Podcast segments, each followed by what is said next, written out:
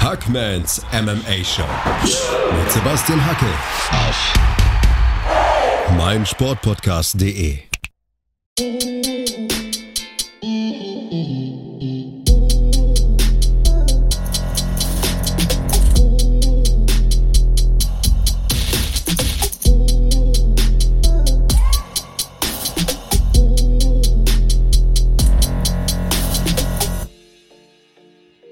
Hallo da draußen und herzlich willkommen zu einer neuen Ausgabe von Hackmans MMA Show auf meinsportpodcast.de. UFC 250 ist Geschichte und heute möchte ich zusammen mit meinem Gast Wolfgang Unsöld diese Veranstaltung Revue passieren lassen. Aber apropos Gast, first things first.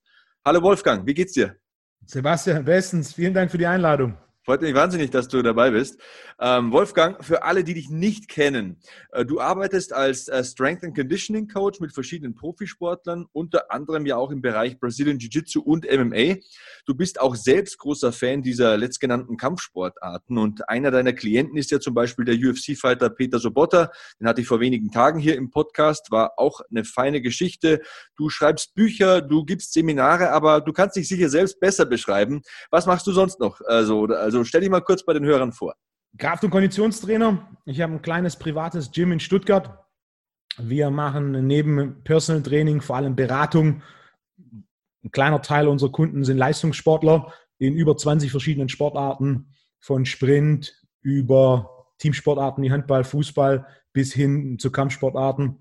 Ähm, und nebenbei mache ich auch noch Trainerausbildungen, gebe Seminare, eine Supplement-Linie und ein äh, paar Bücher ein Podcast habe ich auch, da warst du auch schon zu Gast.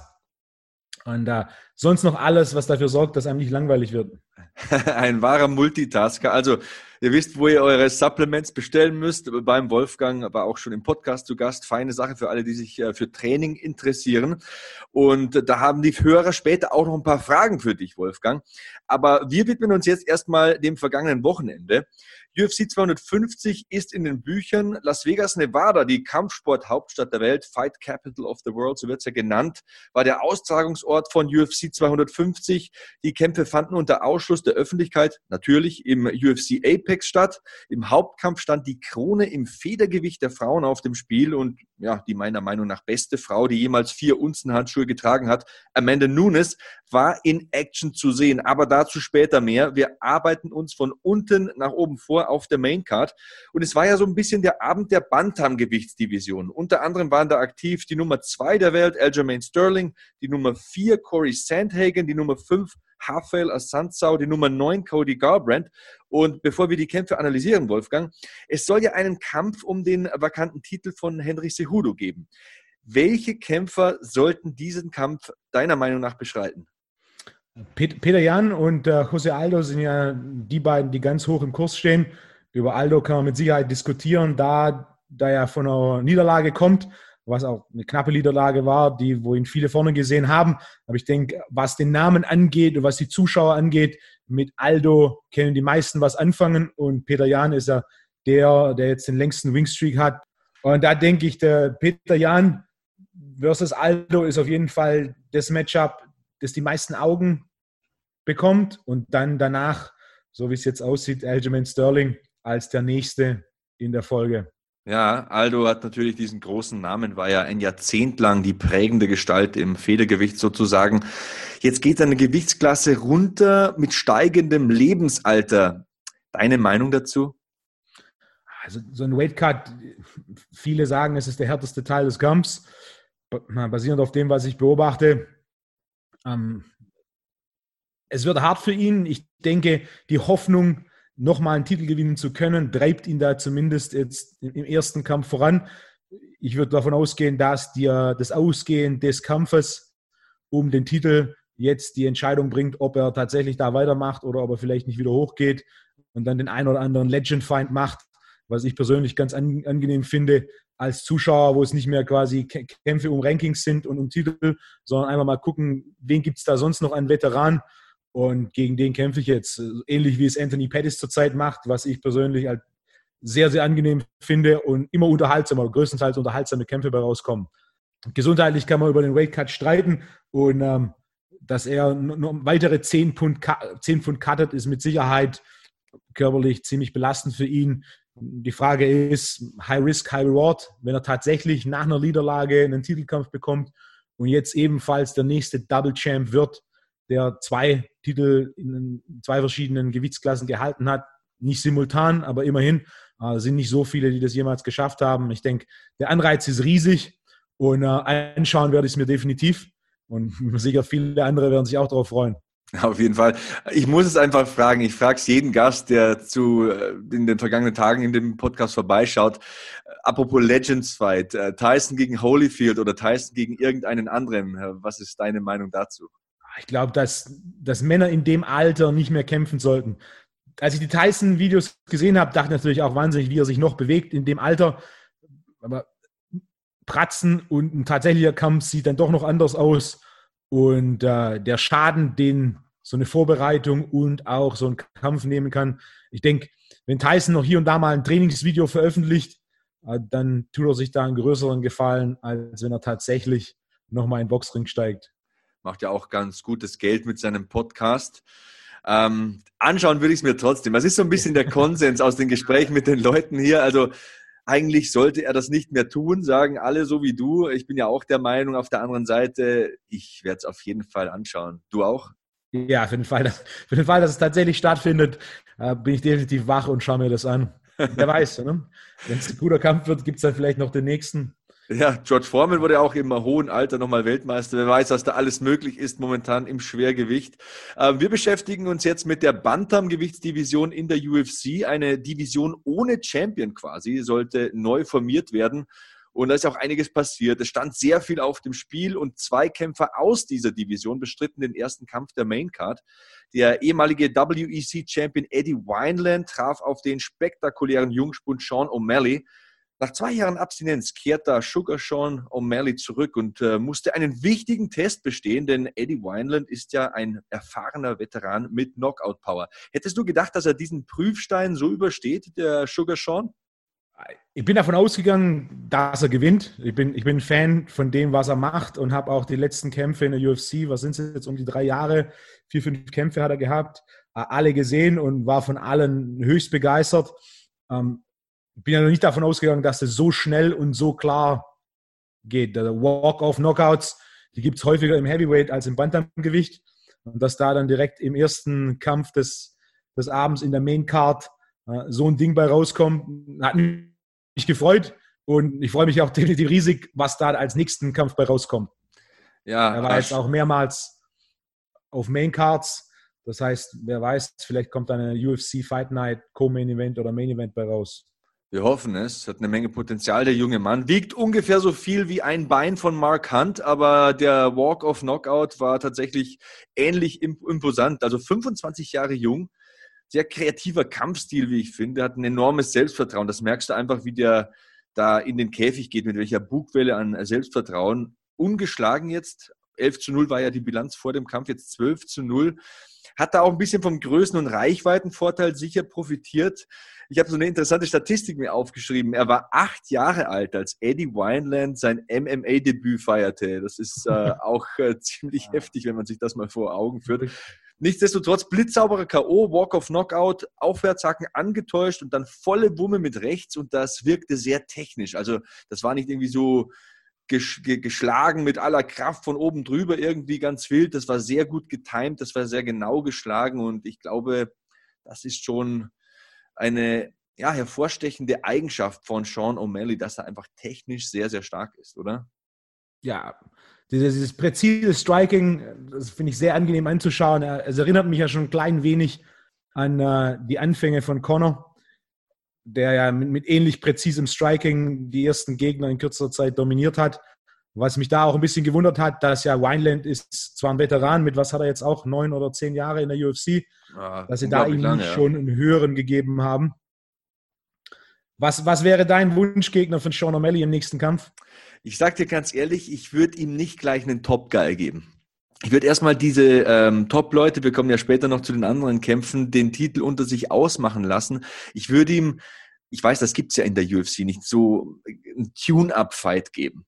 Ähm, vielleicht noch ein, zwei. Also stell dir jetzt vor, jetzt kriegt er irgendwie Kampf gegen Cody Garbrandt oder so, da gehst du auch schnell mal K.O. Das ist ein Elite-Fighter, gegen den kann jeder verlieren in dieser Division. Egal wie du heißt, in dieser Division, im Bantamgewicht bis 135 Pfund, kann jeder durch einen Schlag von Cody Nola auf Baden gehen. Und ich würde einfach vom Marketingpotenzial her nicht riskieren, dass das passiert. Also ich würde ihm vielleicht also Sean O'Malley gegen äh, Jose Aldo würde ich zum Beispiel gerne sehen. Gut, jetzt müsste man okay. wissen, wie der erste Kampf ausgeht, ähm, aber ich ja. würde ihm vielleicht einen der Verlierer des äh, vergangenen äh, Wochenendes geben, um ihn einfach als Star besser zu positionieren. Denn Wolfgang, ich finde halt, O'Malley hat den It-Faktor, oder wie geht's dir?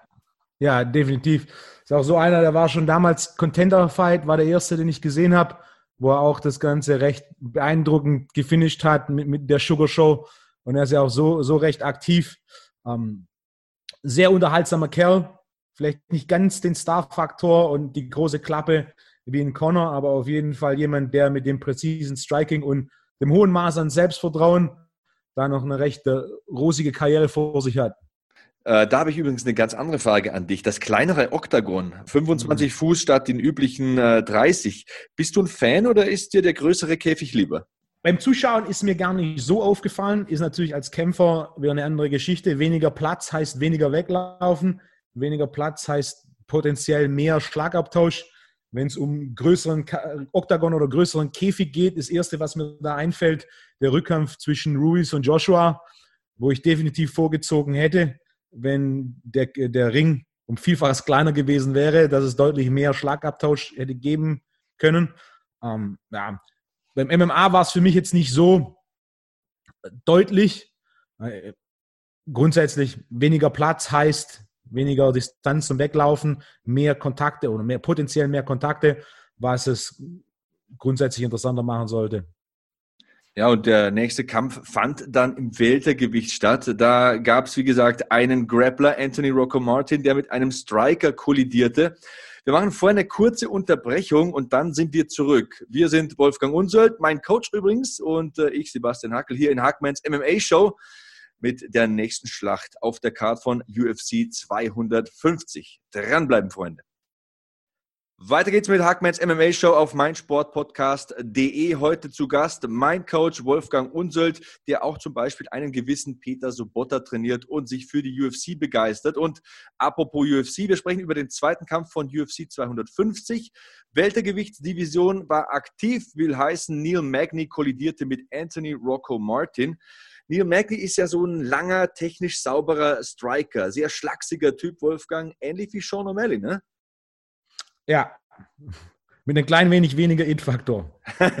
das kann man sagen, sehr ruhig. Hat jetzt auch 15 äh, Siege im Weltergewicht gebraucht, um mal einen Spitznamen zu bekommen. Nennt sich jetzt die Haitian Sensation. Okay. Und zu diesen 15 Siegen kam ein weiterer hinzu. Und äh, ja, auch er hat seine Reichweite genutzt in meinen Augen. Wenn es auch knapp war, 80 Zoll Reichweite im Weltergewicht sind einfach Wahnsinn. Muss man sich mal vorstellen. Eine 2,3 Meter drei in der Gewichtsklasse bis 77 Kilo. Da hast du fast schon ein Alleinstellungsmerkmal. Was ist John, John Jones Reach? Kennst du ihn auswendig? Der 84, glaube ich. 84,5 also sogar. 10 Zentimeter weniger. Und John Jones hat den längsten Reach in der ganzen UFC. Ja. Das heißt, ah, unglaublich. Und hat aber Vorteil, den er aber nicht so wirklich nutzt. Ja, hat aber 35 Pfund mehr auf den Rippen, muss man tatsächlich ja. nochmal sagen. Ne? Das ist nochmal körperlich eine ganz andere Gewichtsklasse. Also 2,3 Meter, 80 Zoll bei Neil Magny. Bemerkenswert. Auf der anderen Seite das passende Gegenstück könnte man sagen. Anthony Rocco Martin mit dem Granitkinn.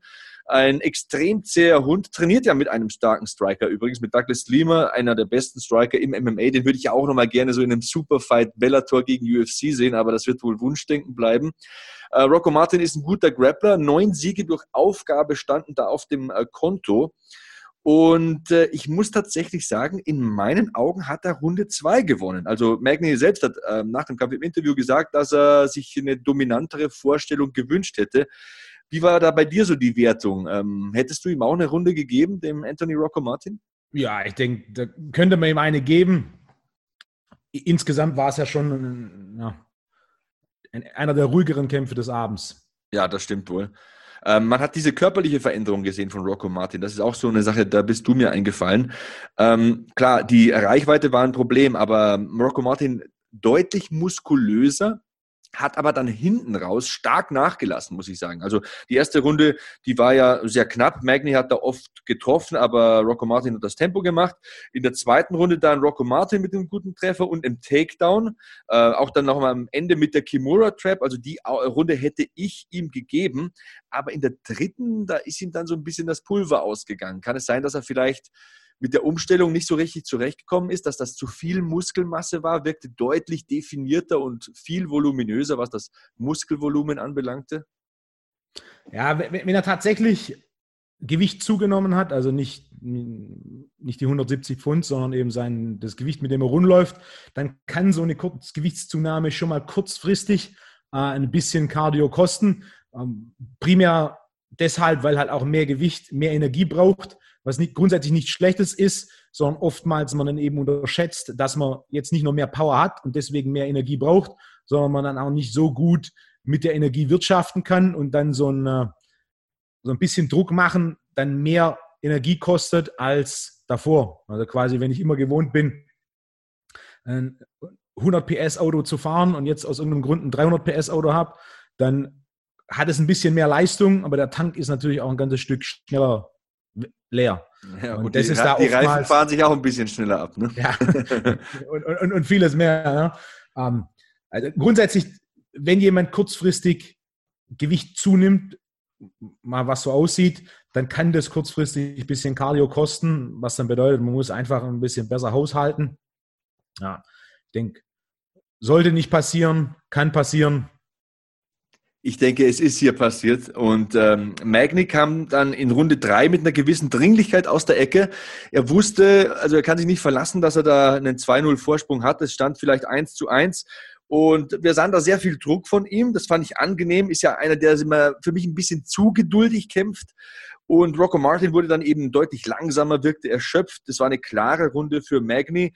Ich hätte den Kampf 29-28 gewertet. Zwei Kämpfer, äh, Kampfrichter haben den Kampf 30-27 gewertet.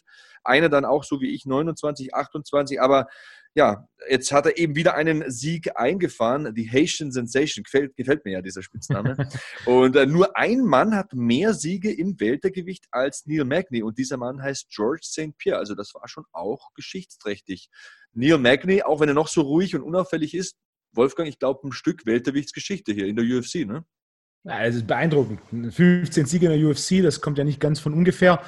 Das Verrückte an dem Ganzen ist, also wenn ich über Neil Magny nachdenke, dann, dann fällt mir als allererstes der Kampf gegen Damien Maya ein.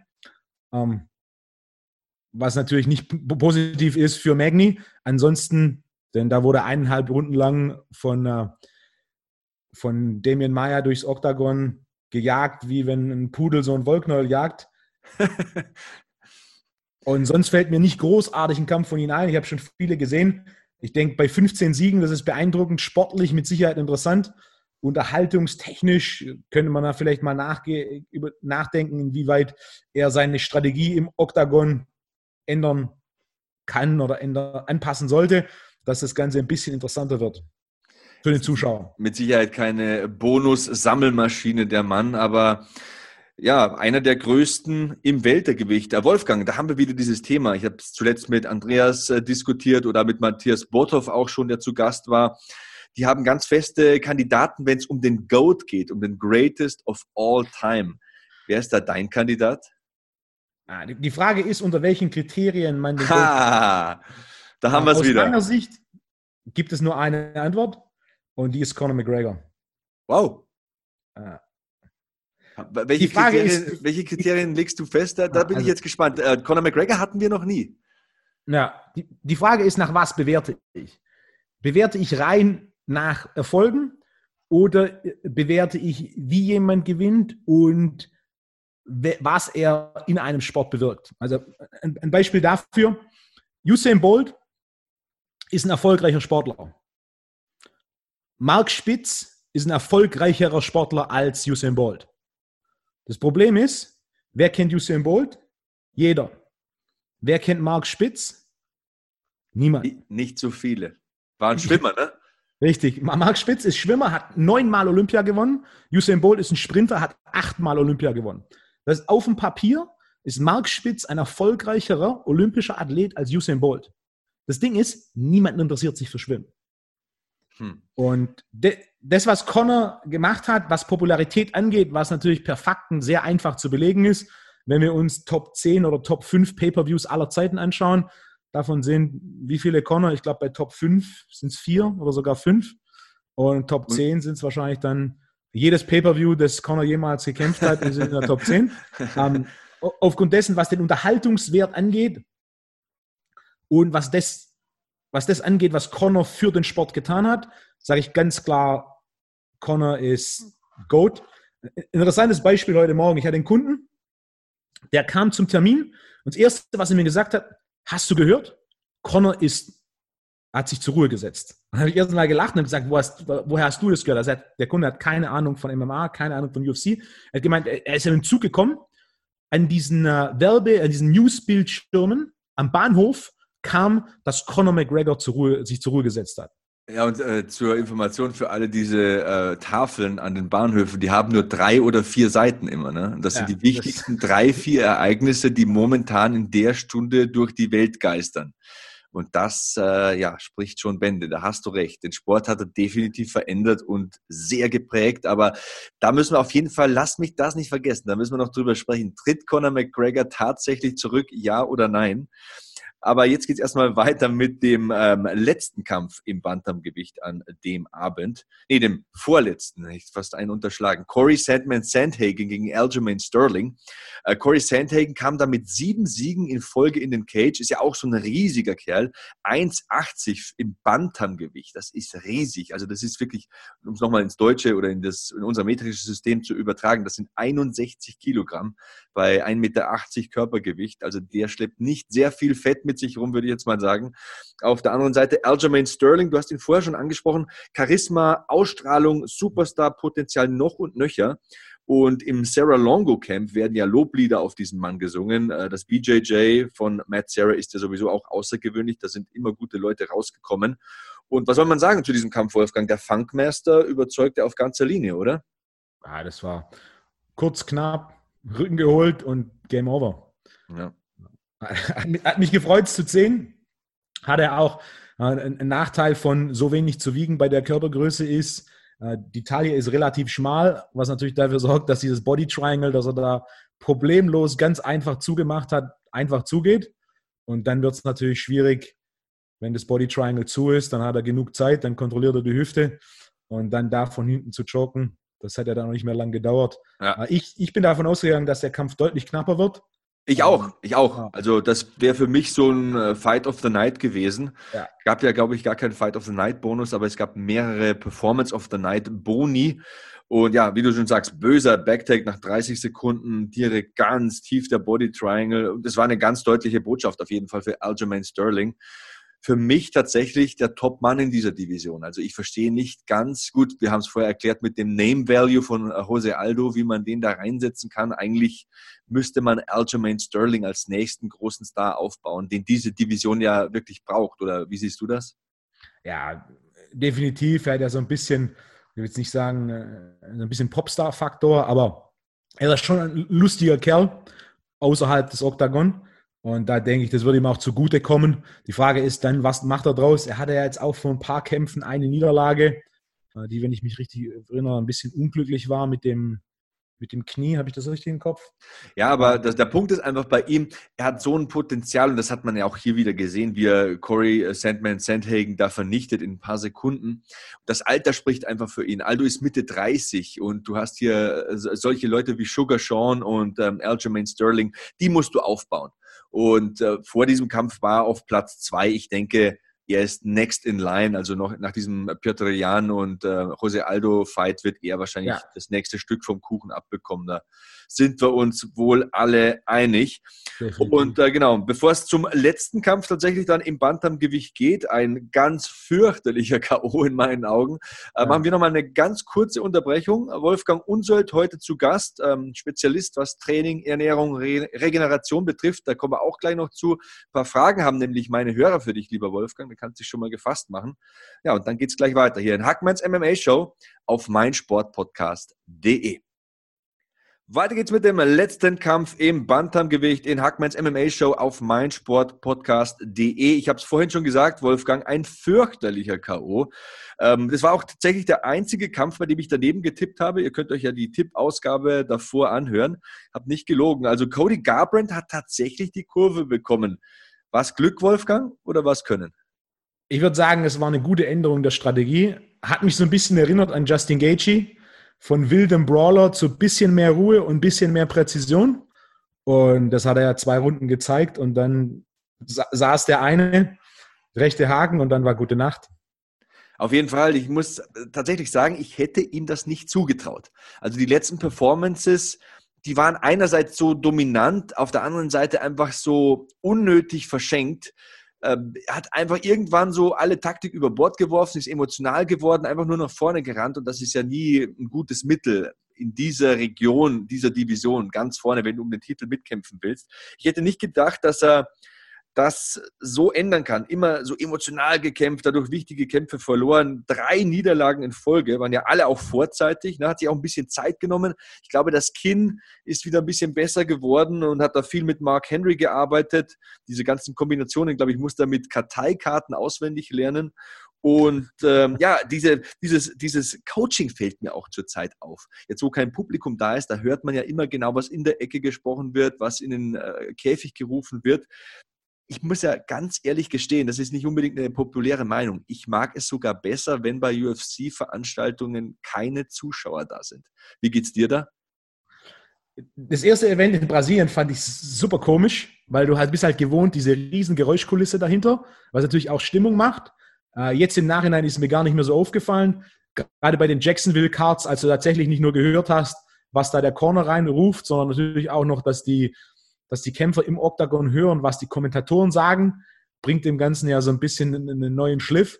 Ähm, jetzt im Nachhinein nach ein paar Events, die Atmosphäre, ja, fehlt nicht mehr. Ich denke, Fans und Kämpfer freuen sich, wenn das zurückkommt. Aber es ist nicht so notwendig. Also bei der Live-Übertragung, mir passt es auch ohne. Also ich muss tatsächlich sagen, die Anweisungen von dem Trevor Whitman oder von Mark Henry finde ich super faszinierend. Und hier kriegt man es halt auch mal mit, was die unter der Runde rufen. Also ich habe ja zuletzt diesen Anthony Smith-Kampf kommentiert und die Ecke hat den immer einfach nur, ich möchte jetzt wirklich mal dieses Wort benutzen, blind nach vorne gepeitscht.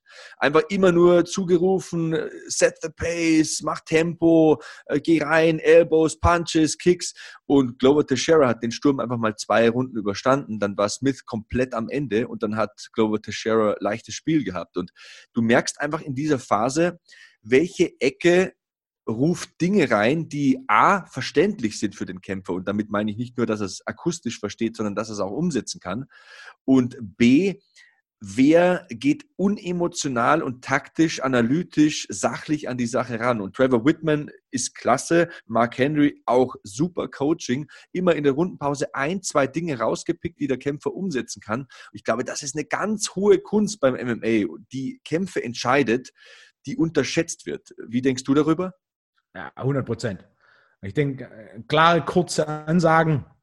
Ich arbeite ja auch als Trainer im Krafttraining, nicht im Kampfsport. Jedoch hier ist auch, je mehr ich sage, für viele ist sogar schon, wenn es mehr als zwei Dinge sind, das Hirn ist in Pause, in der Pause zwischen Sätzen Krafttraining gar nicht imstande, mehr aufzunehmen. Und äh, die Pause in einem Kampf ist noch kürzer. Das heißt, die Informations, die Fähigkeit, Informations aufzunehmen, ist noch mehr eingeschränkt ein, zwei klare, präzise Ansagen ähm, sind mit Sicherheit die Lösung für gutes technisches Coaching. Wir haben noch gar nicht über Rafael Assanzau gesprochen übrigens. Ähm, ich dachte ja, der hätte die Geduld und äh, das Timing, die Zurückhaltung für einen Sieg hier, aber der ist irgendwie überhaupt nicht in den Kampf gekommen, oder? Ja, es war so ein bisschen, ich hatte, es war ein, längeres Abtasten. So hatte ich da die erste Runde ein bisschen, bisschen äh, ein Gefühl. Er hat Garbrandt hat weniger gemacht, war sehr ruhig. Asunza hat auch nicht viel gemacht, so so ein bisschen auf Distanz. Ich denke, er hat vielleicht ein bisschen eine defensive Strategie gehabt und ist davon ausgegangen, dass Garbrandt kommt. Als er das nicht gemacht hat, war das Ganze dann doch ein bisschen ein, ein ruhigerer Anfang, als äh, wahrscheinlich viele und vor allem ich erwartet hatten. Rafael Sanzo kam ja auch mit einer kleinen Niederlagenserie zum Octagon, hat jetzt auch drei Niederlagen im Gepäck. Ein Mann, der in den Top Ten steht, vielleicht jetzt auch nicht mehr. Ähm, der Knockout dann aber, das ist schon eine besondere Qualität, die Cody Garbrandt hat. Und deswegen habe ich auch vorhin gesagt, er kann einfach mit einem Schlag jeden Kampf beenden. Und ich finde, also das ist jetzt meine Meinung, würde mich interessieren, wie du das siehst, das ist ja in diesen Divisionen mit weniger Körpergewicht, mit weniger Muskelmasse fast schon eine Ausnahmequalität, oder? Ja, also Explosivkraft, je, je kleiner, je leichter, je weniger Muskelmasse, desto proportional geringer ist sie. Da spielt mit Sicherheit äh, Technik eine große Rolle. Aber es ist ja auch, wenn man sich UFC-Statistiken anschaut, je leichter jemand ist, desto geringer die Wahrscheinlichkeit für einen Knockout. Und dass es dann im Bantam-Gewicht auch noch zwei Walk-of-Knockouts gibt. Nach dem ersten mit O'Malley dachte ich schon, okay, das war das Ding des Abends. Und dann Garbrandt hat dann nochmal einen draufgesetzt, der dann im Endeffekt die, die Faust außerhalb des Oktagons hinter dem Knie anfangen loszuschwingen. Und dann hat sie einen Meter später mit Asunzaus Kinn Kontakt gehabt und dann war er also weggelaufen, hat sofort gewusst und als Asunza, als sie den dann auf den Stuhl gehoben haben und er direkt wieder zurück wollte auf, auf den Boden des Ottagons, dachte ich auch, okay, puh, äh, das Ding hat er beschleunigt und das Ding hat genau da getroffen, wo es treffen sollte. Ja, das haben wohl die Vorfahren noch gespürt von Rafael Sanzau, tatsächlich vernichtender K.O. Und das war ein bisschen eine andere Art von K.O. wie bei Sugar Sean. Sugar Sean hat es ja sehr gut getimt und sehr schön ähm, mit dieser Finte, mit dieser Aufwärtshaken-Finte äh, eingeläutet und dann genau geschlagen. Das war so ein richtiger Power-Punch. Und da sieht man einfach mal, Cody Garbrandt hat ja auch, glaube ich, Football gespielt an der Universität und an der High School. Und der hat schon eine Menge Explosivkraft, auf, auch die Schnelligkeit, wie flink der auf den Beinen ist. Also das ist echt ein Gedicht, den zu sehen, wie, wie schwer der auch zu treffen ist. Gute Kopfbewegungen, gute Maidbewegungen. Ich sag, bei ihm ist die entscheidende Eigenschaft der Kopf. Der Körper ist unglaublich und Schnelligkeit ist unglaublich, äh, Punching Power ist da, Technik ist da, der ist noch jung. Bei ihm ist wirklich die entscheidende Eigenschaft der Kopf und ich glaube auch, dass er in den Kämpfen zuvor nicht so hundertprozentig konzentriert war. Jetzt hat, sagt er von sich selbst, ich bin wieder voll im Game, ich liebe MMA wieder, ich trainiere wieder mit Hingabe. Diese mentale Komponente, Wolfgang, du bist ja jemand, du steuerst das Physische bei den Leuten, bei Peter Sobotta ja. zum Beispiel. Wie viel macht das Mentale aus im Sport? Wenn man die Fähigkeiten für Sport in drei Komponenten unterteilt, körperlich, technisch und mental, ist die mentale die, mit der alles steht und fällt. Äh, du kannst körperlich und technisch so gut vorbereitet sein, aber wenn die mentale Komponente an dem Tag nicht passt, und ich denke, Cody Garbrandt ist ein sehr gutes Beispiel dafür, wenn man seinen Kampf gegen Dominic Cruz anschaut, wo er technisch eine Glanzleistung abgerufen hat, und dann die beiden Dillashaw-Kämpfe waren ja Emotionen pur. Und gegen Munoz war der letzte, hat er sich dann auch so ein bisschen zu sehr in seine Emotionen verloren. Ähm, dann kam die Ruhe zurück. Diesen Sprung machen relativ wenige. Gerade wer, wenn man mal so statistisch anschaut, wer um den Titel gekämpft hat und dann ein paar in Folge verliert, da wieder zurückzukommen, passiert relativ selten. So entscheidend wie die mentale Komponente ist, so schwierig ist es, sie zu verbessern. Also Mentaltraining, statistisch gesehen, ist es sogar auch recht gut erforscht wissenschaftlich. Es ist da nicht einfach, große Sprünge zu machen. Das heißt nicht, dass sie nicht möglich sind. Das heißt, dass sie selten passieren. Und der erste Schritt zu so einem Sprung, was das, was das Mindset angeht, ist mit Sicherheit die Selbsterkenntnis, dass man an seinem mentalen Game arbeiten muss. Und das hat er wohl gehabt. Ich habe auch die Interviews in der Fight Week von Garbrandt teilweise gesehen und war da auch etwas überrascht, äh, wie reflektiert und ruhig er das angegangen hat. Der Punkt ist dann immer, wie viel davon wird kommuniziert und wie viel davon ist wirklich passiert. Aber so wie er das dann auch mental umgesetzt hat, die Ruhe behalten, sich auf keinen Brawl eingelassen und das Ding dann Ende Runde zwei so schön gefinisht hat, ich denke, das, äh, das ist eines der seltenen Beispiele, für was so ein Switch im Mindset alles bedrücken kann. Ja, auf meiner Landkarte ist er jetzt auch wieder ganz anders positioniert. Ich muss sagen, ich hätte gesagt, der macht das wieder so, verliert jetzt zum vierten Mal in Folge und ist dann irgendwie weg vom Fenster.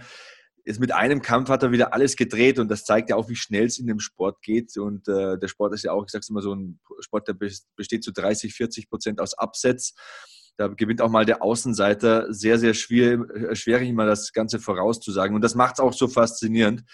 Ähm, von einem Mann mit Champion-Potenzial, Cody Garbrandt, äh, zur Championess, zur Titelträgerin äh, in zwei verschiedenen Divisionen, muss man ja sagen. Champ, Champ Amanda Nunes kam mit zehn Siegen in Folge in dieses Duell mit Felicia Spencer, der Main Event über fünf Runden. Sieben dieser elf, äh, dieser zehn Siege bis dato, also bis vor dem Kampf, in Titelkämpfen jetzt eben der achte.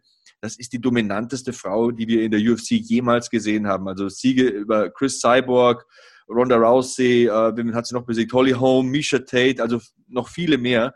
Und Wolfgang, angeblich, das habe ich mir aufgeschrieben, hat in Las Vegas jemand Hunde, äh, nee, eine Million Dollar auf einen Sieg von Amanda Nunes gegen Felicia Spencer gesetzt. Das ist dann auch total verrückt.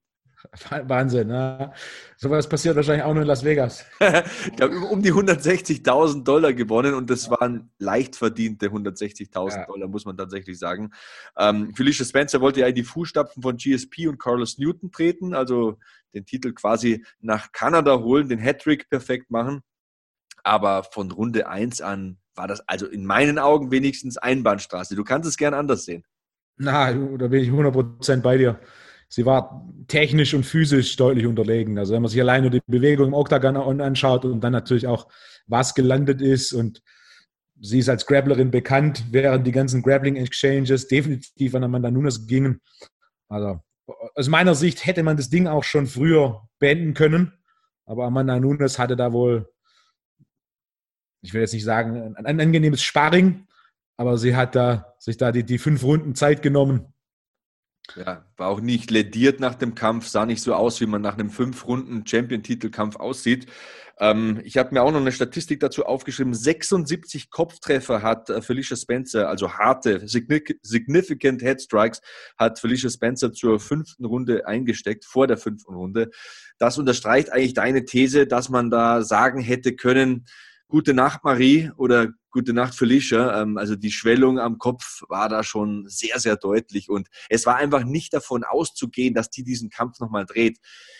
Ist da die Kritik bei der Ecke festzulegen? Muss man da sagen, Leute, eure Kämpferin hat noch viel vor sich, den Kampf konnte sie einfach nicht mehr gewinnen, ihr hättet sie rausnehmen müssen. Wie lautet da deine Meinung? Ich bin selber noch nie im Oktagon gestanden, deswegen ist natürlich so eine Meinung immer ähm, anders zu sehen, als wenn jemand tatsächlich kämpft. Ich sehe nicht die Notwendigkeit, dass die Ecken Kämpfe abbrechen, solange es da keine Verletzung gibt. Ja. Im Gegensatz zum Boxen sind ja schon andere Umstände da. Es gibt nicht diese 10-Count-Knockdown-Regel. Ja, das heißt, Kämpfe werden potenziell schneller beendet, wenn dann tatsächlich jemand eingeschränkt ist durch Strikes Ebenfalls ist es natürlich so, dass durch die größeren Handschuhe im Boxen der, das potenzielle Trauma aufs Hirn deutlich größer ist, denn es gibt deutlich weniger Cuts und insgesamt mehr Volumen an Schlägen. Das heißt, zur Ecken beenden. Äh, wenn ich einen Kritikpunkt an dem Kampf hätte, ist, dass äh, Amanda Nunes bewiesen hat, warum viele der Meinung sind, dass sie kein Superstar werden kann und werden wird. Denn äh, das Ding musst du früher beenden. Sie hat es ja einmal kurz versucht, hat den Rücken geholt, problemlos und hat dann dank Rundenende das Ding doch nicht gefinisht. Aber das, ne? Sie war so klar überlegen, vor allem hat sie Spencer in dem Fahrwasser dominiert, das eigentlich das Fahrwasser von Spencer ist. Also Spencer hat ja ein paar Mal so verzweifelt Single Legs angesetzt, was ja überhaupt nicht geklappt hat. Die wollte sie ja runterziehen. Beide sind ja Brazilian Jiu-Jitsu Black Belts, aber Nunes hat die ja vorgeführt am Boden. Glaubst du, die hatte da Mitleid? Die wollte die nicht finishen, hat sie keinen Bock gehabt? Denn es gab ja schon vernichtende Finishes in der Vergangenheit gegen Leute, die sie jetzt nicht unbedingt leiden konnte. Also Ronda Rousey, wie sie die da weggemobbt hat oder eine Chris Cyborg ich denke, wenn sie gewollt hätte, hätte sie es ja. ja beenden können, denke ich, oder? Ja, also für mich, äh, ab der zweiten, dritten Runde hatte ich da so ein bisschen den Eindruck, das ist jetzt ein angenehmer Sparringskampf, sie hat viel gelacht, sie hat sie kommen lassen, sie hat sie gut ausgekontert, Spencer hat versucht, einen Takedown zu holen, sie hat einfach gekontert, indem sie sie runtergenommen hat. Das war dann so, ja, Ich muss ja sagen, ich äh, finde Amanda Nunes sehr gut vermarktbar. Also wie sie sich da in dieser gleichgeschlechtlichen Ehe präsentiert und wie positiv sie immer von der Ausstrahlung her da leuchtet quasi. Also auch die lächelt ja während der Kämpfe sogar. Ich finde, die wäre eigentlich sehr gut vermarktbar. Aber jetzt, wo du sagst, ähm, hätte sie vielleicht da mehr Killerinstinkt äh, zeigen sollen. Ähm, ich finde sie trotzdem, ich finde es eine tolle Persönlichkeit. Die ist immer so positiv. Also in Interviews, das ist, das hat einfach Hand und Fuß. Muss man heutzutage, heutzutage sozusagen so eine, so eine Sau sein, wie der McGregor jetzt sag ich mal, und ab und zu mal äh, einen Bollerwagen schmeißen oder in der Disco randalieren, um wahrgenommen zu werden? ja, ich denke, die Sackere werfen, das ist nicht zwingend notwendig, aber, aber du, musst, du musst kämpfen in, in einer Form, wo Leute sich dafür interessieren. Und mittlerweile die UFC beweist es ja auch, es gibt eine ganze Reihe von Kämpfern, die ähm, katastrophale Kampfstatistiken haben. Äh, katastrophal, so ein Gewinn, ein Verlieren oder dann sowas wie Chris Whiteman, wo er gefühlt in sieben Kämpfen sechs verloren hat. Ähm, und trotzdem interessieren sich die Leute noch dafür. Zum einen, weil du natürlich die Person kämpfst und zum anderen, weil da halt auch Kämpfe bei rauskommen, wie jetzt zum Beispiel auch so jemand wie Anthony Pettis, der hat auch irgendwie gefühlt einen gewonnen, einen, einen verloren. Jeremy um, Stevens ist ein Kandidat, Cowboy Cerrone. Es sind trotzdem Kämpfe, die, die schaut man an, nicht des sportlichen Ergebnisses wegen, sondern des Unterhaltungseffekts wegen. Der, der, Unterhaltungswert spielt eine große, große Rolle, was ja auch der, der Hauptpunkt ist, warum ich Conor McGregor als Gold ansehe. Und auch gerade bei dem Nunes bei dem Nunes-Kampf am Sonntag. Sie hat Geschichte geschrieben. Sie war der erste aktive Double Champ, der beide Titel verteidigt hat. Ähm, ein paar Minuten später retired Conor McGregor. Über was wird mehr geredet? Und ich denke, wir sind uns auch einig, dass das Retirement ist, das ist nicht existent. Also. okay, ja. da, da, sprechen wir gleich noch drüber. Ja. Äh, vorher erholen wir uns ganz kurz von äh, dieser Fünf-Runden-Schlacht. Also gute Besserung für Alicia Spencer hat, muss man auch nochmal ganz deutlich sagen, aufopferungsvoll, diszipliniert gekämpft, hat eine Menge Herz bewiesen, aber das war dann doch ein Klassenunterschied. Gleich sind Wolfgang Unsold und meine Wenigkeit, sagt man eigentlich nicht. Leute, die meine Wenigkeit sagen, nehmen sich immer furchtbar wichtig, nehme ich mich nicht zurück und dann sprechen wir über Conor McGregor. Das ist ein Typ, der sich sehr wichtig nimmt und über den sprechen wir gleich hier in Hackmanns MMA Show auf meinsportpodcast.de. So, jetzt ist Connor Time. Connor Mania is running wild, Wolfgang. Wir sprechen über Conor McGregor. Deinen Goat finde ich ja spannend, äh, diese Aussage. Aber äh, das, die erste Frage, die mich da interessiert, er ist ja nicht der einzige Name, der nicht mehr kämpfen will in jüngster Vergangenheit. Ne? John Jones, Jorge Masvidal, Francis Ngannou, die fühlen sich ja alle ein bisschen betrogen. Ist es die Corona-Pandemie, die alle verrückt macht? Oder wieso laufen der UFC jetzt die Stars davon? Oder laufen sie überhaupt davon? Ich denke, Corona spielt da mit Sicherheit eine Rolle. Es ist eine besondere Situation auf der ganzen Welt. Ich denke, was auch eine große Rolle spielt, ist, das, das fehlende unternehmerische Verständnis von vielen Kämpfern.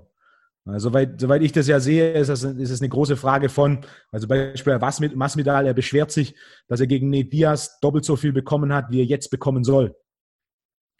Was ja natürlich aus meiner Sicht ganz klar nachvollziehbar ist, denn ein Kampf Nate Diaz, Jorge Masvidal haben deutlich mehr Personen anschauen wollen und werden mehr Personen anschauen als ein Kampf zwischen Usman und Masvidal. Und das ähnliche Problem haben wir auch bei John Jones aus meiner Sicht. Es ist halt nicht so, dass wir uns alle riesig freuen, dass John Jones jetzt demnächst wieder irgendjemand mächtig verprügelt und einen unterhaltsamen Kampf liefert. Ja, da hast du wohl recht. Und ich denke, auch Diaz ist so ein Typ, der, ja, mal verliert er, mal gewinnt er, ne? Aber er ist ja. immer für eine Überraschung gut. Die. Pressekonferenzen sind der Wahnsinn. Er als Typ ist der Wahnsinn. Er kämpft, um Kämpfe zu finishen, das hast du auch gesagt. Deswegen, ja, ich habe mir das auch gedacht. Aber denkst du, dass Connor jetzt aufhört? Macht er jetzt wirklich ernst? Hat er genug Geld verdient oder macht er nochmal einen Boxkampf gegen Mayweather? Was plant er denn? Wenn mir das Ganze so anschaue, ist, welchen Kampf soll Connor machen? Aus meiner Sicht gibt es einen einzigen Kampf, der wirklich Sinn macht. Und das ist ein Interim-Titel gegen Justin Gaethje. Soweit ich das von Gaethje verstanden habe, was er im Podcast bei Rogan gesagt hat, ist, dass er den Kampf schon machen könnte, er aber zuerst Khabib machen will, weil wenn er den gewonnen hat, der Kampf gegen Conor noch finanziell interessanter wird. Das waren, das waren seine Worte, was natürlich Sinn macht, was Conor in, in eine schlechte Position bringt. Conor gegen Masvidal würde ich persönlich sehr gern sehen, was auch immer da dahinter steht, warum das nicht passiert. Ähm, Conor gegen Anderson Silva fände ich unterhaltsam hat aber so ein bisschen was von Japan Freak Show, wo die Oma gegen irgendeine 25-Jährige kämpft. Ähm, wenn wir davon ausgehen, dass Silva gegen McGregor, Featherweight Champion gegen Middleweight Champion, ich denke, was die öffentliche Wahrnehmung außerhalb der Kampfsportfans angeht, ist das ein Kampf, den, du, den kannst du als UFC nicht machen. Ja, und vor allem in diesem Catchweight von 80 Kilo. Äh, ich meine, Anderson Silva hat ja schon im Halbschwergewicht gekämpft. Also das klafft dann schon ein bisschen auseinander. Da sind wir so bei 50 Pfund Unterschied so um den Daumen eigentlich von den Gewichtsklassen her. Das macht dich halt auch nicht seriöser als UFC, ne? Ja, das, das kannst du nicht machen. Das ist so Japan Rising. Hm, das, das für die Außenwahrnehmung ist zu schwierig. Und, und was gibt es dann? Im Endeffekt, der Gaethje-Fight macht Sinn. Gaethje will gegen Khabib im September kämpfen. Das heißt, frühestens würde ich sagen, dass Gaethje wieder kämpft, ist Dezember. Conor will unbedingt kämpfen. Das hat er ja mehr als einmal ganz klar gesagt. Er will seine Saison. Ähm, was bleibt da noch übrig? Und natürlich auch für Conor, das Mediending hat er ja schon verstanden. Und dass man über ihn redet, ist entscheidend, dass er weiterhin diesen hohen Popularitätswert hat. wenn wir überlegen, wie oft hat Conor in den letzten zwei Jahren gekämpft, einmal. Und er ist trotzdem noch, es wird mehr über Conor geredet als über jeden anderen MMA-Kämpfer oder wahrscheinlich alle MMA-Kämpfer zusammen. Auch jetzt wieder mit seinem Tweet äh, nach dem Nunes-Kampf hat er bewiesen, welche wahnsinnige Aufmerksamkeit er generiert, ähm, was mit Sicherheit auch ein klein bisschen in seiner Verhandlungstaktik Teil ist, so nach dem Motto, hey, guck mal, das ist das, was ich mache, wenn ich tweete. Passt auf, was passiert, wenn ich kämpfe.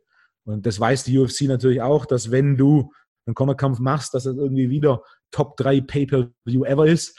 Aber gegen wen soll er kämpfen? Also ich denke, das größte Problem jetzt für ihn ist, was gibt's da?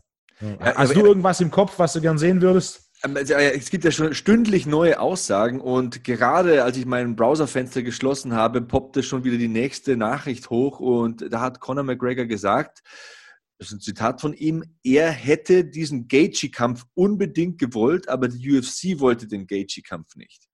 Und äh, dann die Masvidal-Geschichte war auch schwierig, weil die UFC wollte ihn dann wiederum nicht im Weltergewicht. Also da wird jetzt viel irgendwie geäußert.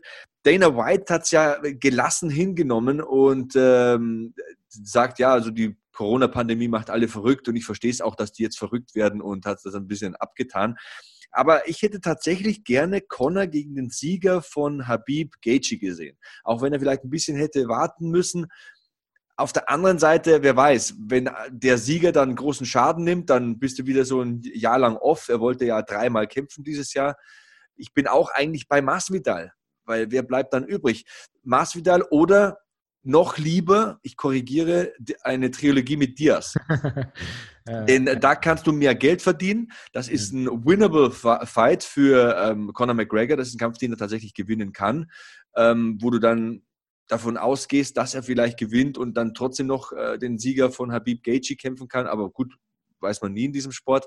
Aber das wäre so meine Strecke. Also, dass er so den Sieger von Habib äh, Gaethje kämpft und zuvor vielleicht noch gegen Masvidal oder Diaz. Mir wäre am liebsten Diaz. Also, so ein Rubber-Match würde Sinn machen. Diaz sehe ich furchtbar gerne. Ich denke, dass Diaz äh, immer gutes Geld bringt, aber auch Masvidal würde gutes Geld bringen. Ich weiß allerdings nicht, wie sinnvoll ein Kampf gegen Masvidal ist, der halt wirklich so auf dem Höhepunkt ist, körperlich besser ist als McGregor. Das wäre schon eine Aufgabe. Der braucht da Vorbereitung, um im Weltergewicht die Leistung zu bringen.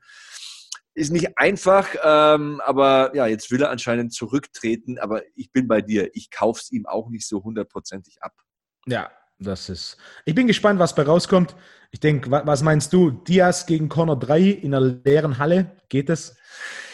Ist auch sehr schwierig. Sehr, sehr schwierig. Aber wenn wir jetzt mal ganz ehrlich sind, was gibt es denn momentan? Es gibt kein NBA, kein NFL. Ähm, jetzt haben wir gerade mal hier so in Deutschland mit Fußball angefangen in dieser Zeit, wenn du so einen Kampf promotest, denke ich, kannst du schon sehr viel Geld verdienen. Es äh, ist ja auch oder es scheint so zu sein, dass Florida plant, dass man demnächst wieder vor Publikum veranstalten kann. Okay. Und äh, sagen wir mal so, jetzt nehmen wir mal eine imaginäre Zahl. Sagen wir mal, du könntest 2000 Leute reinlassen und würdest das schön aufhübschen. Das kann man ja TV-technisch machen. Dann würdest du, glaube ich, trotzdem noch genug Sahnetorte generieren, finanziell ja. gesehen, ähm, um da alle ordentlich zu bezahlen. Aber bei McGregor frage ich mich halt auch immer so, jetzt stell dir mal vor, du bist McGregor. Ist schwierig, also ich werfe jetzt keine Sackkarren, ich habe nicht meinen eigenen Whisky und so und ich hau mich auch nicht in der Disco. Aber, aber wenn du jetzt McGregor wärst, was schärft dich denn da noch? Was motiviert dich dazu zu sagen, ich gehe jetzt wirklich durch die Hölle, bereite mich davor und lass mich da äh, killen bei SBG Ireland mit Coach Kavanagh und äh, prügel mich da jeden Tag zwei, dreimal um dann in der leeren Halle oder fast gefüllten Halle zu kämpfen oder um so einen Gegner zu kämpfen, wo du sagst, ja, der ist schon ganz okay, aber es ist eigentlich nicht so der Gegner, den ich wollte. Das ist, glaube ich, auch so eine Komponente bei der ganzen Sache. Also nach diesem Mayweather-Kampf hat er schon richtig Geld eingesackt und eigentlich ausgesorgt für die nächsten 25 Generationen. Das ist, glaube ich, auch so eine Schwierigkeit bei dieser ganzen äh, Conor McGregor-Diskussion. Trotzdem hoffe ich, und ich glaube, da stimmst du mir wohl zu, dass wir ihn irgendwann nochmal wieder sehen. Also du hast vorhin selbst gesagt, er hat das Game verändert, er hat Kampfsport verändert, er hat die ja, Anzahl der Augenpaare, die auf die UFC gerichtet sind, ich glaube mal verdoppelt so gefühlt und äh, Conor McGregor nochmal zu sehen oder ein zweites, drittes Mal gerne auch, das wäre schon ganz cool, oder? Ja, mit, ich denke, der nächste große Kampf, wenn man sich Conor anschaut, einfach, er ist keiner, der wie, wie Anderson Silva oder wie John Jones einfach mal die Division komplett leer fegt, sondern für ihn, es macht nur Sinn, wenn es der nächste große Kampf ist. Und davon gibt es halt nicht so viele. Und äh, ich denke, sobald der nächste große Kampf, sobald da sich irgendwas auftut, dann äh, sieht man ihn auch wieder zurück. Das hoffen wir doch alle. Und äh, ja, es ist äh, auch eine Menge los in den sozialen Medien nach dieser Sache. Unter dem Hashtag HackmanMMA schreiben mir ja immer die Leute bei Twitter und Instagram. Und hier ist äh, eine Frage für dich, Wolfgang. Da sagt einer, sprech doch mal drüber, wer jetzt noch kommen soll. Nunes ist die Goat, also nicht die Ziege, sondern die greatest of all time. Ähm, ich sage gleich mal meine Meinung. Ähm, Amanda Nunes hat gesagt, sie will den Rest des Jahres aussitzen. Plante jetzt so eine Art Babypause, vor allem in Corona-Zeiten, sagt sie, sie will auf Nummer sicher gehen. Aber trotzdem steht ja die Frage von diesem User im Raum, Wolfgang. Wer soll denn kommen für Amanda Nunes? Vor allem im Federgewicht. Also mir fällt niemand ein. Ja, und vor allem ein Kampf, den man sehen will, der nicht dann auf irgendeiner, der drittletzte Kampf auf irgendeiner Maincard ist. Ja, und auch nicht so eine Einbahnstraßenfahrt, vielleicht wie auch am genau. vergangenen Wochenende. Ne? Ja. Also, mein, ich sag, Holly Holm hat sie verschlissen, ähm, ähm, Jermaine Durandamy, ansonsten ist ja ja nicht viel ne, im Federgewicht potenziell. Und alles, was da kommt, Megan Anderson hat schon ganz klar verloren. Ja. Auch Aspen Ladd ging ganz klar unter. Und ansonsten, ja, also Megan Anderson ist das, was am meisten Sinn macht, aber ich denke, das ist jetzt kein Kampf, äh, wo Megan Anderson als äh, kleiner Underdog startet, sondern da wird es wahrscheinlich noch eine größere Quote geben als gegen Felicia Spencer. Und das ist natürlich dann auch schwierig so. Ja? Ja, ja. ich würde mir immer so UFC gegen Bellator Superfights wünschen. Vielleicht nochmal so ein Rematch gegen Chris Cyborg, aber das wird wohl aus geschäftlicher Sicht beziehungsweise nach Dana Whites Prinzipien nicht ablaufen. Aber das wäre vielleicht so eine Lösung, wo ich sage, da könntest du Aufmerksamkeit generieren. Glaubst du, dass Chris Cyborg, also im hypothetischen Falle, dass es zu einem Rückkampf käme, die nötigen Anpassungen vornehmen könnte? Davon gehe ich nicht aus. Chris Cyborg gewinnt ja primär wegen ihrer Physis während Amanda Nunes schon ein sehr gutes Paket hat aus Physis, aus Technik äh, und auch strategisch mit dem ATT gut aufgestellt ist. Ähm, Wenn es noch eine gibt, die vielleicht in, in einiger Zeit äh, da was reißen könnte, ist vielleicht Kyla Harrison, die äh, Judo-Olympiasiegerin, die jetzt bei PFL ist. Da ist natürlich auch eine Frage bei PFL, da nimmt die jedes Jahr ihre Million mit bei diesem Tournament. Da gibt es niemand, der ihr das Wasser reichen kann. Äh, ob da ist die Frage, ob sie dann quasi rübergeht zu UFC und dann auch wieder ist halt dominante Grapplerin mit dem Judo-Background. Das Striking wird nicht ausreichen und die beiden trainieren ja auch zumindest im selben Gym bei ATT. Ähm, aber ich denke, da passiert nichts in den nächsten ein, zwei Jahren. Ähm, es wird schwierig, da irgendeinen Kampf gut zu vermarkten. Auch einen dritten Valentina Shevchenko-Kampf, den ich ja sehr gern sehen würde. Äh, die Wahrscheinlichkeit, dass Shevchenko so viel ändern kann, dass das ein Kampf wird, der nochmal richtig spannend wird. So, so schnell geht es nicht mit den Veränderungen. Ja, die Physis ist da tatsächlich wohl das entscheidende Stichwort. Die ist außergewöhnlich bei Amanda Nunes. Sie ist einfach so viel kräftiger, schneller und einfach dominanter als alle anderen in beiden Gewichtsklassen, auch im Bantamgewicht, dass da wohl die Gegner, ja, in jüngerer Zukunft ausbleiben werden. Aber wir sehen ja auch, dass der Sport sich immer schneller entwickelt und man sagt ja auch, ja, keine Ahnung, Anderson Silver ist so ein Name, der mir vorhin ähm, nochmal eingefallen ist, wo du ihn erwähnt hast. Äh, da hat man auch immer gesagt, ja, 16 Kämpfe lang, wer soll denn kommen, wer soll den schlagen? Ne? Und irgendwann, ja. zeigt die Erfahrung, kommt jemand, aber ich gehe auch davon aus, dass das nicht in den nächsten Monaten der Fall sein wird. Wolfgang, gleich setzen wir an zum Schlussspurt hier. Wir haben noch ein paar Fragen für dich. In den sozialen Medien ist noch ein bisschen was hochgesprudelt und damit beschäftigen wir uns im Main Event sozusagen der heutigen Ausgabe hier in Hackmanns MMA Show. Gleich geht's weiter hier bei Hackmanns MMA Show auf meinsportpodcast.de. Schlussspurt hier bei Hackmans MMA Show in, auf meinsportpodcast.de. Da verschlägt, verschlägt, mir fast die Sprache im Mund, Wolfgang, denn äh, ich sortiere schon mal mit äh, dem einen Auge hier die Fragen, die da ähm, auf dich gleich herniederprasseln werden. Jona fragt, äh, wie können wir aus ernährungs- und sportwissenschaftlicher Sicht die Risiken beim Weight Cut minimieren? Die Frage ist auf Instagram aufgetaucht. Ah, das ist keine kurze Antwort. Go for it. Meine kurze Antwort wäre, dass man das Weight-Cutting-System ändert. Ich denke, was One FC macht mit äh, einer Veränderung der Gewichtsklassen zu quasi dem, dem Walk-Around-Weight und dann ein zweimaliges Wiegen mit Hydrationstest, der dann auch tatsächlich nicht so einfach umgangen werden kann, ist mit Sicherheit längerfristig eine notwendige Lösung. Du kannst Gewichtsklassen, also das aus einer 77 Kilo Welterweight eine 84, 85 Welterweight wird, was im Endeffekt plus minus das Gewicht ist, mit dem die Kämpfer sowieso rumlaufen. Aber dann, dass sie nicht anfangen, 95 zu wiegen und auf 85 zu karten, die 85 wiegen und so einen Hydration-Test machen, wo man halt genau sieht, dass kein Wasser verloren wurde. Das müsste man dann halt so kontrollieren, dass dieser Hydration-Test nicht äh, zu cheaten ist und dann denke ich, ist das eine Lösung, wo dann im Oktagon tatsächlich beide das gleiche wiegen, plus minus, man diesen harten Wassercut aber doch umgeht. Ja. Hast du da selbst auch Erfahrungen? Ich meine, du hast ja auch Peter Sobotta zum Beispiel ein paar Mal begleitet. Wie bedenklich ist dieser Wassercut? Für wie bedenklich hältst du als Experte diesen Wassercut? So viel Gewicht in so kurzer Zeit zu verlieren, indem er so massiv Flüssigkeit verliert, hat mit Sicherheit nicht nur körperlich im Sinne aus gesundheitlich, sondern auch körperlich im Sinne von Leistungsfähigkeit ähm, negative Aspekte. Gesundheitlich weiß man, dass es da schon den einen oder anderen gab, der da dessen Wohlbefinden bei einem Weightcut nicht sonderlich hoch war. Und gleichzeitig ist mittlerweile auch untersucht, dass der Weight Cut auch Reaktionsfähigkeit, Geschwindigkeit und so weiter ähm, leicht reduziert. Das heißt, die einzigste Lösung aus meiner Sicht ist, dieses Weight Cutting Ding komplett zu umgehen. Indem man die Gewichtsklassen quasi beibehält, aber das Gewicht darauf ändert, was jemand in der Gewichtsklasse sowieso hat. Die absolute Mehrheit der Welterweights läuft mit irgendwo plus minus 85 Kilo rum. Die absolute Mehrheit der Mittelgewichte läuft irgendwo mit 95 rum, was eigentlich Halbschwergewicht ist und so weiter. Und dann durch Hydrationstest sicherstellt, dass jemand jetzt nicht anfängt, von einem höheren Gewicht runter zu cutten, um diesen Weight Cut komplett zu umgehen.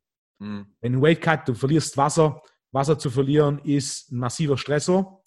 Äh, du kannst es natürlich besser machen, indem du entsprechend rehydrierst, guckst, dass du während dem Camp schon so viel Körperfett wie möglich verlierst, um möglichst mit einem niedrigen Gewicht und optimaler funktioneller Masse ähm, den, das letzte Stück des Weight Cuts, wo du Wasser verlierst, angehst. Aber am Ende vom Tag, je mehr Gewicht du machst, indem du Wasser verlierst, desto größer die Belastung für den Körper.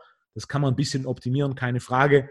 Den größten Schritt, den man machen kann, ist, dieses Weight Cutten komplett abzuschaffen in der Form, wie es jetzt gemacht wird, indem man das Gewicht der Gewichtsklasse ändert und via Hydrationstest und zweimal wiegen, ähnlich wie es One macht, ähm, das Gewicht überprüft.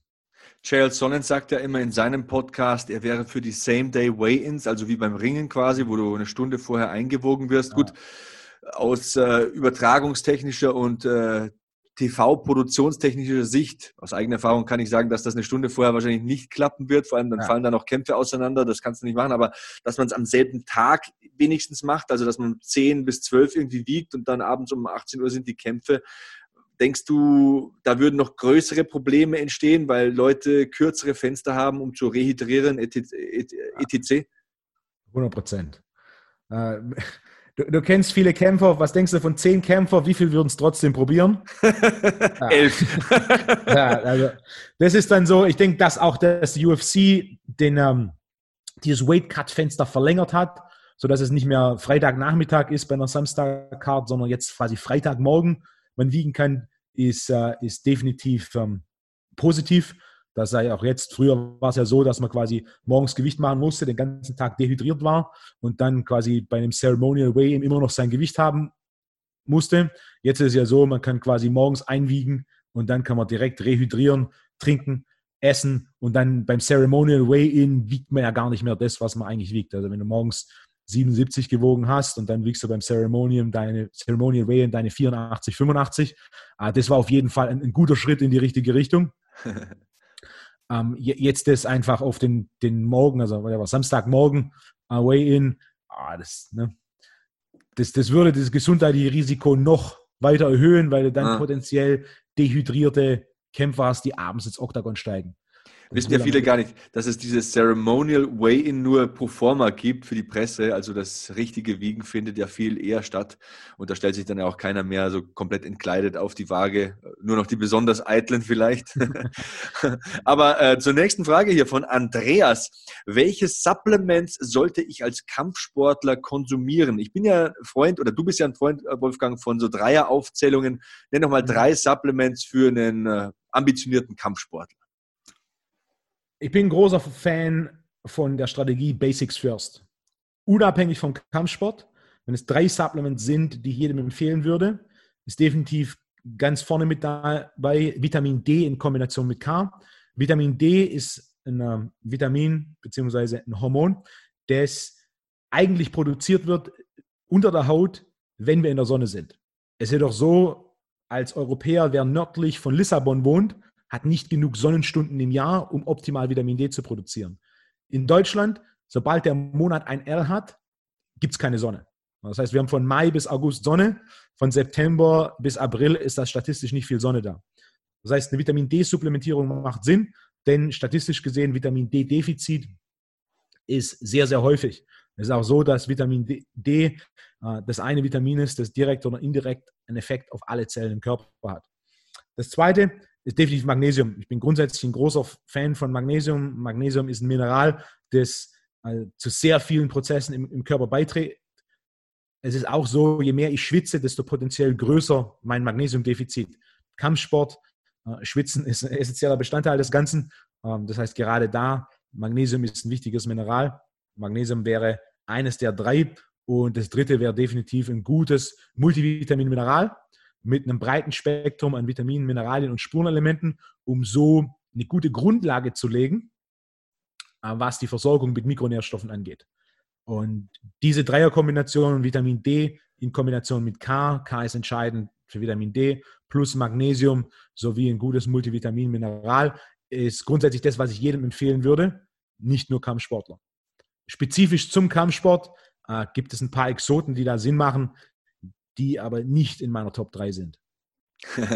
ja, das äh, ist auch schon mal gut, ne? wenn man das ein bisschen minimiert, dann äh, haben die Hörer eine konkrete Antwort. Viele schweifen ja da so aus.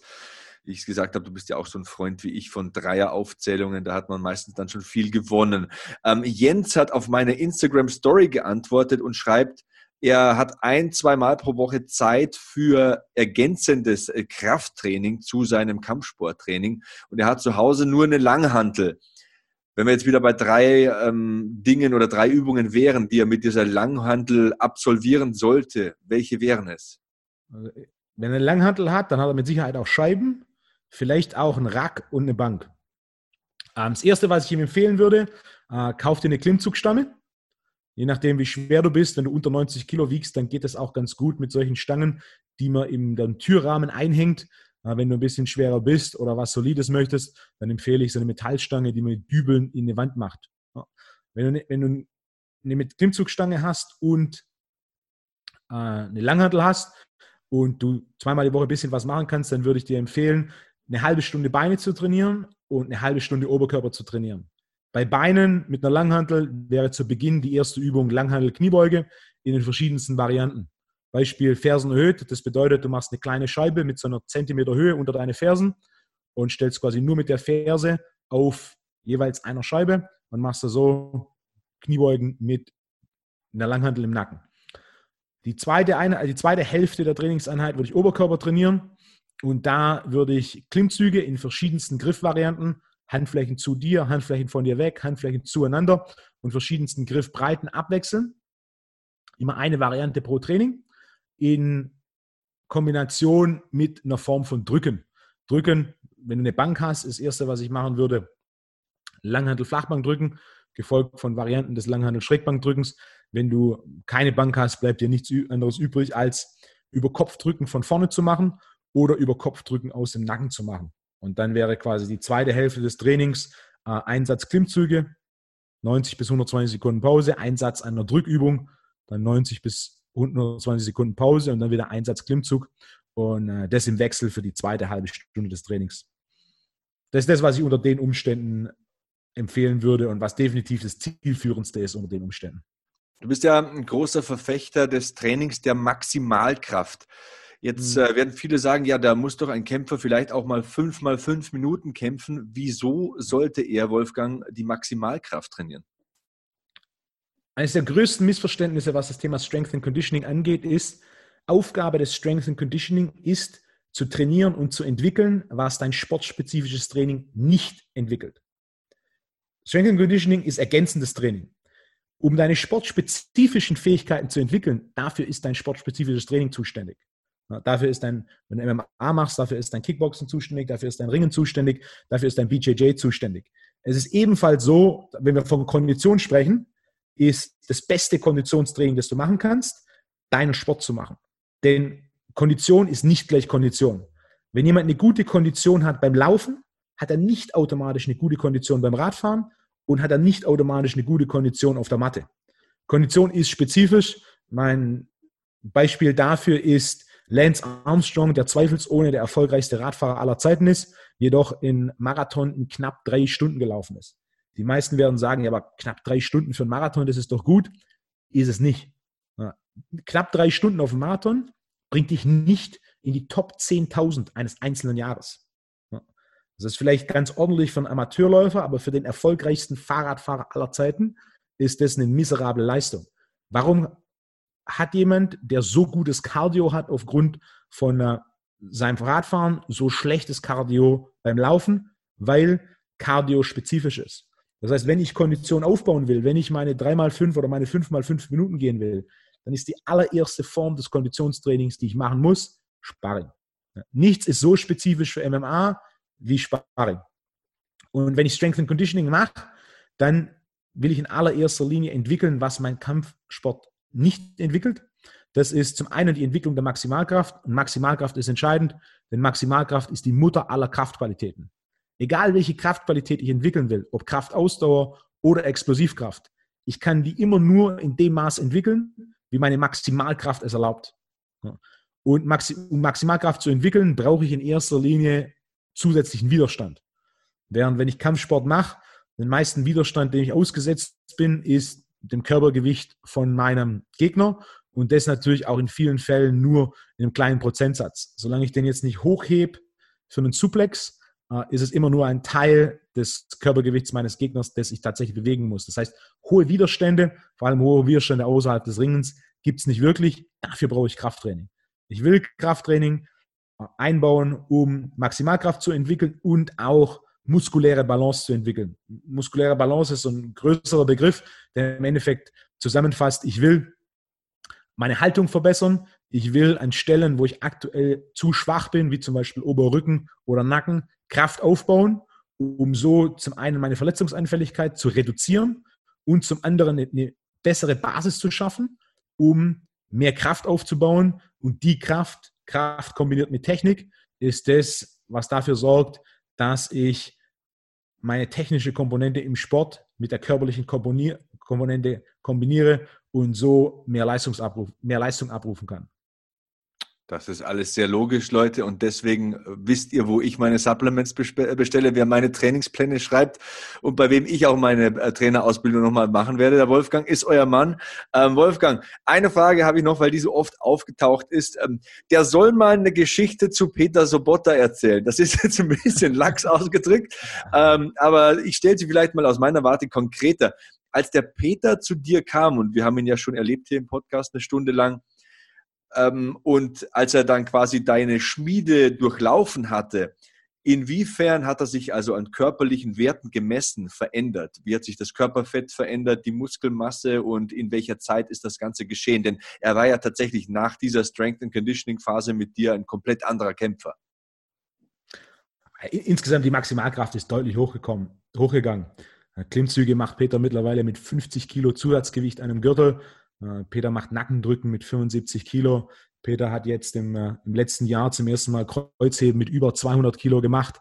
Ähm, Kniebeugen mit 150 Kilo, also seine Maximalkraftwerte in, in, in vielen Übungen hat er sich mehr als verdoppelt. Seine körperliche Entwicklung ist ähm, schon, schon recht eindrucksvoll. Ähm, eine lustige Geschichte, die mir auf jeden Fall einfällt, ist, äh, wenn ich mit einem Sport länger arbeite, dann will ich den Sport auch mal direkt erfahren. Das heißt, ich gehe zu so einem Training. Also Beispiel, als ich mit Eisschnelllauf Nationalmannschaft von Ungarn gearbeitet habe, dann im ersten großen Trainingscamp, wo wir in Estland waren, habe ich dann Schlittschuhfahren gelernt. Und äh, nachdem ich ein Weilchen mit Peter gearbeitet habe, dann war dann auch mal so, hey, ich komm mal vorbei, können wir mal so eine Einheit MMA machen? Und ein bisschen so Striking gezeigt, das war dann ganz interessant. Und dann haben wir Grappling gemacht und dann sind ein paar Positionen durchgegangen und haben so ein bisschen, ähm, ein bisschen was gezeigt. Und dann hat er mich gemountet. Ich kann mich noch genau erinnern, er, er saß quasi bei mir in Mount. Ich habe hochgeschaut und dachte nur, okay, wenn ich im MMA machen würde, dann wäre mein, die Größe meines Gegners der Brook Lesnar. Also ich wäre wär Schwergewicht 115 Kilo. Ich bin dann nur da gelegen. Ich habe Peter als Weltergewicht über mir gesehen und dachte, okay, wenn ich MMA machen würde, dann wäre das Brook Lesnar, der mit auf mir drauf sitzt. Und das war so ein Moment, wo ich dachte, okay, ja, das tut weh. Lesnar ist auch so ein Typ, der cuttet ja von 200 oder hat von 280, 290 Pfund runtergekattet, um 265 zu schaffen. Also 120 Kilo austrainiert und ich glaube 4 XL Handschuhe, also die größten Hände im MMA damals. Er und Shane Carvin. Kein Spaß, wenn die Briefkästen auf deinen Kopf fliegen. Ja, ja. das war definitiv so ein Moment, in der Zusammenarbeit mit Peter, da, da denke ich jetzt nur dran und ich habe es auch genau noch vor Augen. Da dachte ich mir nur, okay, auch der kleinste Wunsch, MMA-Kampf zu machen, ist jetzt hier noch kleiner geworden. ist gestorben. Ja, ja. Wolfgang, ich danke dir auf jeden Fall. Das waren gute Geschichten, das war, ähm, waren gute Inhalte und ich glaube auch, wir haben die Fight Night bzw. den Pay-Per-View UFC 250 gut rekapituliert. Ich habe nur noch eine kleine Bitte an dich. Du musst unbedingt mal wiederkommen, denn ich habe festgestellt, es gibt auch einige Fragen der User. Und wenn wir so Ausgaben mal machen, so, keine Ahnung, Supplements und Training für Kampfsportler, ich glaube, das würden Leute hören. Also wenn du Lust hast, du darfst jederzeit wieder Sehr vorbeischauen. Gerne. Natürlich auch zu einer Pay-Per-View-Analyse oder zu einer Fight Night, wenn du Bock hast. Sehr gerne. Also, würde mich freuen. Sebastian, vielen herzlichen Dank für die Einladung. Ja, ich äh, danke dir, Wolfgang. Du bist ja eine Quelle der Information und ich hoffe, da können wir mal mit dem Eimer noch ein bisschen schöpfen in den zukünftigen Ausgaben. Ja, Leute, wenn ihr nochmal Feedback habt zu dieser Ausgabe, Hashtag HackmanMMA, Wolfgang Unsöld, wo kann man dich finden? ypsi.de ist meine Website und auf Social Media einfach Wolfgang Unsold. Genauso auf uh, Spotify und iTunes einfach Wolfgang Unsold einkommen. Dann kommt The Wolfgang Unsold Podcast mit Infos rund um Training und Ernährung. Schon seid ihr dabei, genau. Ihr habt es gehört, das war der Mann und äh, in wenigen Tagen geht es hier weiter. Da widme ich mich der nächsten Fight Night. Die kommentiere ich auch wieder auf der Zone. Also in dieser Woche ist noch eine Menge geboten. Bleibt safe, Freunde, bleibt gesund, bleibt sauber. So long, Hackman out. Hackmans MMA Show mit Sebastian Hacke auf meinsportpodcast.de